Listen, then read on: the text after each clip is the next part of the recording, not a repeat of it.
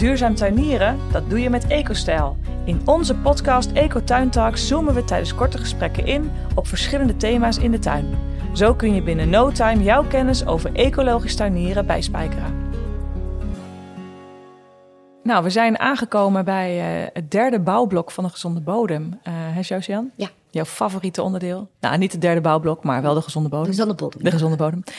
Jij had uh, in de eerste aflevering hierover legde jij uit dat eigenlijk een gezonde bodem een samenwerking is van vier bouwstenen. Met de nadruk op samenwerking. Hè. Ze staan niet los van elkaar, maar eigenlijk alle vier moeten ze in orde zijn. En alle vier werken ze als een goed geoliede machine samen. Ja. Nou, de eerste twee hebben we al behandeld. Uh, dat waren uh, de structuur. Hè, dus um, uh, de, de zandkorrels, de kleikorreltjes. Uh, de tweede was de organische stof. Dus eigenlijk de lijm daartussen. Uh, maar ook uh, waar voeding uit, uh, uit vrijgemaakt wordt. En de derde is de zuurtegraad. En daar gaan we vandaag uh, in deze uitzending, uh, of in deze aflevering, uh, wat dieper op in. En de laatste die dan nog te aankomt, dat is ook een hele interessante. Dat is het bodemleven. En uh, uh, ja, daar zit een hele wereld die we niet kunnen zien. Maar die wel uh, natuurlijk ontzettend interessant is. Dus daar en waar alles we, samenkomt. En waar alles ja. samenkomt. Ja. ja, waar echt alles ja. samenkomt. Ja. ja, dat is een mooie. Het is ook wel mooi dat we die de vierde ja. hebben gebombardeerd. Maar pH gaan we het dus vandaag over hebben. En pH klinkt altijd een beetje technisch. Het is een soort verbinding, uh, lijkt het wel haast. Een scheikundige term of zo. Wat is pH, Josiane? Ja, om het uh, op een eenvoudige manier te zeggen, is het zuurtegraad. Het is eigenlijk de, hoe zuur je bodem is. Hoe zuur. Ja. ja. En als het niet zuur is, is het dat basis. Dat is basis, ja. ja. En misschien ook interessant om te vertellen is dat um, een ideale zuurtegraad van een bodem ergens tussen vijf komma vijf en zeven zit. Oké. Okay. Tussen vijf komma vijf, zes, zeven. Ja. ja. En, uh, maar je zou eigenlijk zeggen, een bodem heeft gewoon een bepaalde zuurtegraad. En als je niks doet, blijft het op die zuurtegraad, toch? Dat zou je, denk ik als leek, zou ik denken. Ja. ja. Uh, maar dat is niet zo. Dat is, nee, nee, daar zit het allesje ja. natuurlijk. Anders was het niet, uh, konden we er niet de komende nee. de, de minuten aan wijden. Maar... Ja. Nee, het feit is dat um, een bodem... geleidelijk aan, uh, ook wanneer dat je geen invloed hebt van buitenaf. Hè, je zou een, een, een bodem en een ecosysteem helemaal loszetten Gesloten, ja. uh, van, van de rest. Dan gaat die ook geleidelijk aan een klein beetje verzuren. Um, Uh, en dat komt omwille van het feit dat uh, een aantal processen uh, waarmee planten bijvoorbeeld um, uh, of micro, waarmee micro-organismen bijvoorbeeld uh, voedingsstoffen vrijmaken voor planten, hè, uh, dat dat uh, gebeurt via een verzuringsproces. Mm. Hè, dus door zuur, zuurtjes uit te scheiden uh, gaan bacteriën voedingsstoffen vrijmaken uit het organisch materiaal waar we het vorige keer over gehad hebben of uit gesteentes. Ja. Uh, en op die manier uh, kan de plant dan die voedingsstoffen opnemen. Op die manier gaat die pH ook heel lichtjes naar beneden. Maar dan hebben we het over tiende, hè, voor nul komma één. Hè, dus in plaats van uh, zes, zes, vijf komma negen bijvoorbeeld. Ja, precies. Hè. Ja. Uh, die kleine schommelingen, die vangt de natuur zelf weer op door allerhande kleine procesjes. Zoals bijvoorbeeld regenwormen die dat organisch materiaal afbreken. Um, die hebben een soort van kalkkliertje. En wanneer het zij dat organisch materiaal in hun uh, maag- en darmkanaal krijgen, dan scheiden zij dat uh, uh, een beetje kalk af. En op die manier gaat de wormenmest die dat er vrijkomt weer een terug lichter, hogere pH hebben. Hm. Dus de natuur herstelt die kleine schommelingen zelf. Dus het zit hem niet zozeer in het feit dat wij gaan moeten compenseren voor de natuur. Ja. Het zit hem over het feit wat, dat we moeten gaan compenseren voor datgene uh, wat wij zelf veroorzaken. En dat is um, onder andere uh, de, uh, de ammoniak die we uh, uitstoten via de veeteelt ja. uh, bijvoorbeeld. Dat geeft een, uh, een verzuring, hè, want dat gaat ja. via het, de, de neerslag uh, op de bodem vallen en dat geeft een verzuring. Uh, maar ook bijvoorbeeld Um, industrie uh, gaat via de lucht. Uh, uitlaat, en er, uh, ja, of zeg je dat, verbranding. Ja, verbranding, ja. auto's, uh, ja. dus de uitlaat van de auto's. Nu, al die zaken die, die zijn de laatste jaren, of de, de laatste tien jaar, best wel onder een vergrootglas gelegen. En je ziet ook wel dat, wat wij zure regen noemen. Ja, precies, daar hè? moest ik ook aan denken. Ja, Vroeger had je het, ja, ja, het hadden we het daar veel regen. meer over. Hè? Ja. Ja. Um, en nu hebben we het daar terug over, als we het hebben over ja. vermesting. Hè? Dan, dan uh, ammoniak uitstoot in, in de veeteelt. Dan hebben we het daarover. Op die manier krijg je een veel grotere verzuring. Ja. Um, en dat moeten we compenseren. En dat gaan we compenseren door te gaan bekalken. Want op die manier ga je eigenlijk die zuurtegraad... Uh, ga je dus zuur verhogen. verhogen. Maar ga je het minder zuur minder maken. Zuur ja, dat maken. Is, ja, voilà. Ja. Dankjewel. Ja. Hey, en, en als we nog even één stapje teruggaan. Hè, want um, uh, hey, jij geeft dus eigenlijk aan dat de natuur uh, prima... Hè, die kleine zuurtjes die uitgescheiden worden bij, de, bij de, het vrijmaken van voeding... dat dat uh, hè, onder andere door bijvoorbeeld een regenworm wel weer wordt gecompenseerd. Maar dat en andere dus, procesjes, ja, ja. Dus dat eigenlijk door externe invloeden door de mens veroorzaakt... Ja. Uh, dat wij dus eigenlijk die verzuring uh, teweeg brengen... Uh, maar waarom is dat een probleem? Ah, dat is een probleem omdat...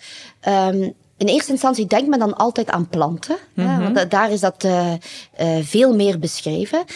Um, dat is dat wanneer die bodem te zuur wordt... Uh, uh, dat dan bepaalde voedingsstoffen niet, meer gema- niet zo makkelijk meer kunnen opgenomen worden door de plant. Hoe komt dat? Ja, omdat het een, een uitwisseling is. Hè, van, uh, je geeft een, ja, nu moet ik chemisch en technisch worden. Waarbij dat, er, uh, dat je een, de ene uh, molecule uh, uitwisselt voor een andere. En dat dat ja. proces minder gemakkelijk wordt op het ogenblik dat je een zure bodem krijgt. Omgekeerd dat bepaalde moleculen, in het algemeen zware metalen, gemakkelijker gaan opgenomen worden. Uh, waardoor dus die planten meer zware metalen in zich gaan hebben. Dus... Um, dat is een reden waarom dat die pH juist moet zitten, die wel bekend is. Hè? Want uh, je kan wel gaan bemesten, maar als die zuurtegraad niet goed is, dan uh, heeft het soms geen zin om te ja. gaan bemesten. Um, maar wat minstens even belangrijk is, is dat je, uh, het ook een impact heeft op het bodemleven. Ja. In die zin dat um, uh, de, de, het mooiste en biodiverse bodemleven, de beste mix krijg je uh, op het ogenblik dat uh, uh, je een pH hebt tussen vijf komma vijf en zeven. En dat is weer niet toevallig dat dat ook de juiste pH is die overeenkomt bij planten, natuur. Is allemaal op elkaar afgestemd. Allemaal uh, ja. ja. Um, uh, want als je dat... een te lage pH of een te hoge pH hebt, dan krijg je een overmaat van bepaalde micro-organismen die dat net bij die pH goed kunnen overleven. En dat wil je gewoon niet. Je wilt eigenlijk een evenwicht aan bodemleven hebben. Van alles wat. Dat is eigenlijk het beste. Ja. Uh, en waarom is dat zo belangrijk? Omdat dan alle processen in de bodem het beste lopen. Hm. Uh, bijvoorbeeld een afbraakproces uh, van organisch materiaal. Uh, m- meer houtachtig materiaal. Daarvoor heb je in eerste instantie schimmels nodig. In tweede instantie uh, bacterie. Maar wanneer dat jij een bodem hebt die dat... puur allez, uit bacteriën zou bestaan. Dat bestaat in, in de praktijk niet helemaal. Het is nooit puur, maar die overwegend ja. uit bacteriën. Dan gaat dat eerste deel van dat afbraakproces niet zo goed verlopen. Waardoor je ook niks eigenlijk aan die bacteriën hebt, want dan komt, kom je niet aan het nee. tweede deel toe. En dan leg je eigenlijk het, ja. het, het, het systeem stil, stil. Of je, je laat het niet optimaal. Dus je, hoe biodiverser dat je bodemleven is, maar dat is ook, gaan we straks ook vertellen in het volgende deel, ja, ja. Uh, hoe... Uh, hoe beter dat het ook, ook functioneert allemaal. Hm. Uh, dus je wil een pH hebben die dat ook goed is voor dat bodemleven. Ja. En um, heeft dat dan ook weer die relatie tot het vrijmaken van die voeding? Hè? Want jij gaf ook net aan, in een zuurdere bodem uh, kan minder goed voeding worden vrijgemaakt. Heeft dat ermee te maken dat er dan bepaalde uh, micro-organismen niet aanwezig zijn... of in mindere mate aanwezig zijn? Of zijn er niet altijd micro-organismen nodig voor het vrijmaken van voeding? Uh, het heeft met de twee te maken. Hè? Dus het, het heeft enerzijds te maken dat je bepaalde micro-organismen niet hebt... zoals ik net vertelde met die schimmels ja. en de bacteriën... dat dan dat afbraakproces niet goed verloopt. Maar het heeft ook puur te maken met, uh, met het fysis... het ja. uitwisselen van voedingsstoffen... Ja. Uh, waarbij dat voedingsstoffen gewoon niet kunnen worden vrijgemaakt. Die zijn er wel, ja. maar die kunnen gewoon niet worden opgenomen... omwille van het feit dat die zuurtegraad... Uh, Uh, te laag is of ja. te hoog is. Hè? Dus ook een te hoge zuurtegraad. Dan worden bepaalde triggers oh. niet gegeven... of er zijn, de voorwaarden zijn gewoon de niet goed. De voorwaarden zijn niet goed, ja, ja om okay. dat te doen. Oké, okay, dus uh, nou, ik ben er eigenlijk inderdaad nu al van overtuigd... dat het goed is hè, om die pH goed te hebben in de bodem van mijn tuin. Maar um, ja, hoe kan ik dit in vredesnaam weten? Hè? Kan ik dat zien of kan ik het uh, testen? Dit kan je, kan je zelf testen met een, een eenvoudige pH-test. Okay. Uh, bij EcoStyle hebben ze zo'n test. Ja. Um, en dan kan je gewoon een beetje grond nemen, uh, in een buisje doen, uh, een pilletje bij doen, schudden en dan krijg je een, een, een, een verkleuring ja. um, uh, van het water wat dat je toegevoegd hebt aan de bodem. En die kleur die zegt dan wat je zuurtegraad van je bodem is. Uh, ja. Dus je kan het duidelijk van elkaar onderscheiden. Dat geeft dan aan Uh, hoe zuur je bodem is ja. en wat je eventueel kan doen om uh, die zuurtegraad aan te passen. Ja, want wat kun je doen om die zuurtegraad aan te passen? Ja, mooi bruggetje. Voilà. Ja, ja, mooi bruggetje. Ja, uh, ja gaan bekalken. Hè. Uh, je gaat ervoor zorgen dat uh, uh, die zuurtegraad omhoog gaat, dus dat het minder zuur wordt. Mm-hmm. Uh, daarvoor vol, uh, voeg je kalk toe. Uh, en op die manier uh, ja, is, is de basis wel weer voldaan. Ja.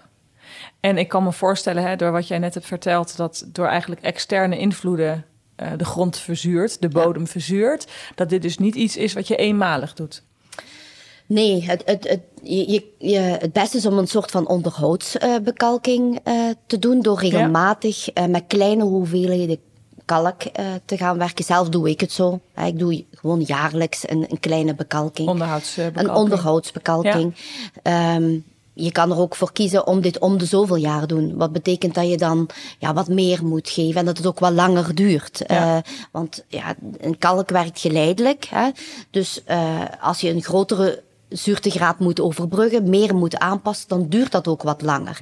Dus als je een onderhoudsbekalking doet en je doet ieder jaar een, een kleine dosis, ja. Uh, ja, dan zorg je ervoor dat, uh, dat dat op peil blijft, die zuurtegraad. En eigenlijk is dat ook het best, uh, want bodemleven houdt niet van schommelingen. Hè? Uh, dus hoe meer dat we die zuurtegraad mooi binnen uh, die, die normen kunnen houden en dat in evenwicht blijft, hoe, uh, hoe beter ook dat het bodemleven het zich daarbij voelt. Uh, en, ja, en dat is uiteindelijk uh, toch wat we willen. Ja, hè? Wat mooi. Hey, en ik heb ook wel eens gehoord dat er uh, ook planten zijn die je beter niet kan bekalken. Hè? Want heel vaak denk je bij bekalken heel snel aan gazon. Maar je kan natuurlijk ook je border of je moestuin uh, bekalken. Mm-hmm. Um, maar er zijn ook planten die beter gedijen in een zure grond, toch? Ja, ja, planten die dat uh, specifiek uh, zuurplanten zijn. En dat groeit dan op veen of zo? Of hoe zit dat dan precies? Uh, Heeft dat ja, dat groeit van nature. Ja, precies. Uh, groeit dat daar. Ja, ja, ja. ja. Uh, dus maar als je die in je tuin wil hebben, hè, dan, moet je, ja, dan, dan moet je die niet extra gaan bekalken. Dan, laat je die, uh, uh, dan houd je die buiten de onderhoudsbekalking ja. uh, uit. Ja. En dan hè, de, de meest voorkomende planten in de tuin die dat hebben, dat zijn geloof ik hortensia's en zo, hè? En azalea's, toch? Ja, en uh, heide bijvoorbeeld en ook. Heide. Ja, ja. ja. oké. Okay. Nou, dat is goed om te weten. Oké, okay, hey, en misschien nog leuk om even een bruggetje te slaan naar inderdaad uh, EcoStyle. Want wij hebben natuurlijk uh, bij EcoStyle ook kalk. Uh, maar dat is best wel een bijzondere kalk. Ja. Uh, kun je daar wat meer over vertellen waarom die zo bijzonder is? Want kalk is kalk, lijkt me. Uh, kalk is in die zin kalk dat het uh, eigenlijk allemaal de zuurtegraad uh, uh, gaat aanpassen. Um, maar bij EcoStyle hebben we wat wij noemen waterkalk. Dat ja. is dus kalk die dat uh, uh, gehaald wordt uit waterwinning. Hè, want uh, we weten dat uh, het, het water uh, wat opgepompt wordt over het algemeen op sommige plekken heel kalkrijk is. Ja.